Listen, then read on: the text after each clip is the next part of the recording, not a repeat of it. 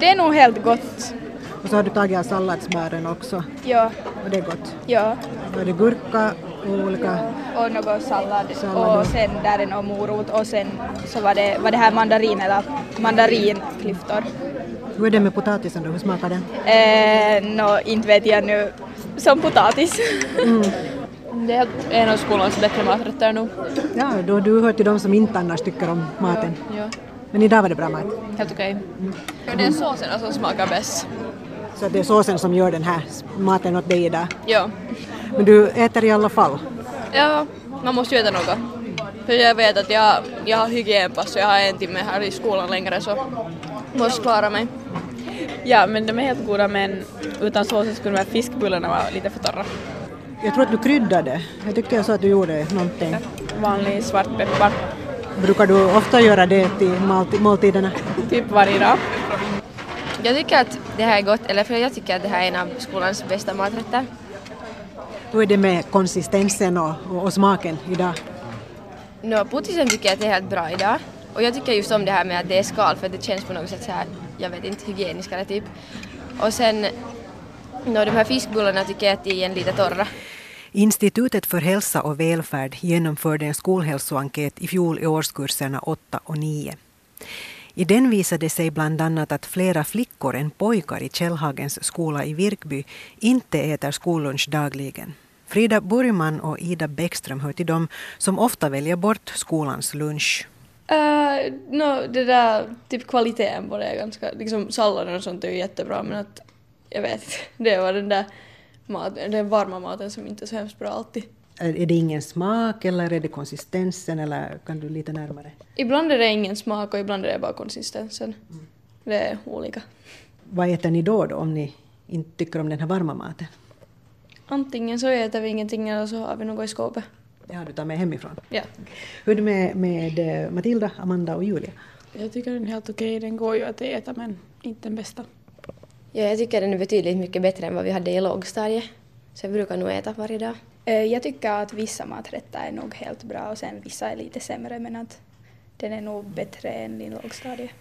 Rektor Monica Lemberg har en teori om varför alla elever inte äter skolmaten varje dag. Många elever har huslig ekonomi där de äter den mat som de själva har lagat och då äter de inte två gånger per dag. Huslig ekonomi är obligatoriskt ämne i årskurs 7 och ett valfritt ämne i åttonde och nionde klass. En motsvarande enkät från 2010 och 2013 visar att över hälften av alla elever i Källhagens skola inte åt skollunch varje dag. Monica Lemberg konstaterar att man inte kan jämföra de siffrorna med de nya eftersom det är andra elever som svarat på den nyaste enkäten. Dessutom fanns inte centralköket Kökki då de förra enkäterna gjordes. Monica Lemberg tolkar ändå siffrorna som så att eleverna äter mera skollunch nu än tidigare men det är svårt att säga hur mycket mera de äter. Eleverna kan dessutom numera påverka sin lunch på ett annat sätt. Det tycker Matilda Hellström och hennes skolkamrater att det är bra. Den har ju blivit bättre när vi har fått välja vilka sallader vi vill ha, när den liksom blivit uppdelat. Hur är det så, får ni påverka vad ni äter för mat? Jo, vi har fått fylla i sådana blanketter och skriva dit vad vi tycker att vi skulle vilja ha för maträtter och vad vi vill ta bort från den här matlistan. Och det har nog påverkat, eller liksom, ja, lyssna på vad vi, våra råd. Att ni får bättre mat? Jo, det är nog jättebra. Det finns ett matråd i skolan som pratar med skolkökets personal som för responsen vidare till Köki som faktiskt lyssnar på eleverna och tar bort maträtter från menyn som eleverna inte gillar. Kosthållets chefer har också besökt skolan för att berätta hur centralköket fungerar och Lojo stad har ordnat kvällar där elever och personal får smaka på mat och ge respons. I Raseborg funderar också politikerna på hur stadens kosthåll ska se ut i framtiden. Det finns ett centralkök i Karis, men politikerna har ännu inte lyckats fatta ett beslut om hur många kök det ska finnas på Ekenäsområdet, dit även Snappertuna, Tenala och Bromarv hör.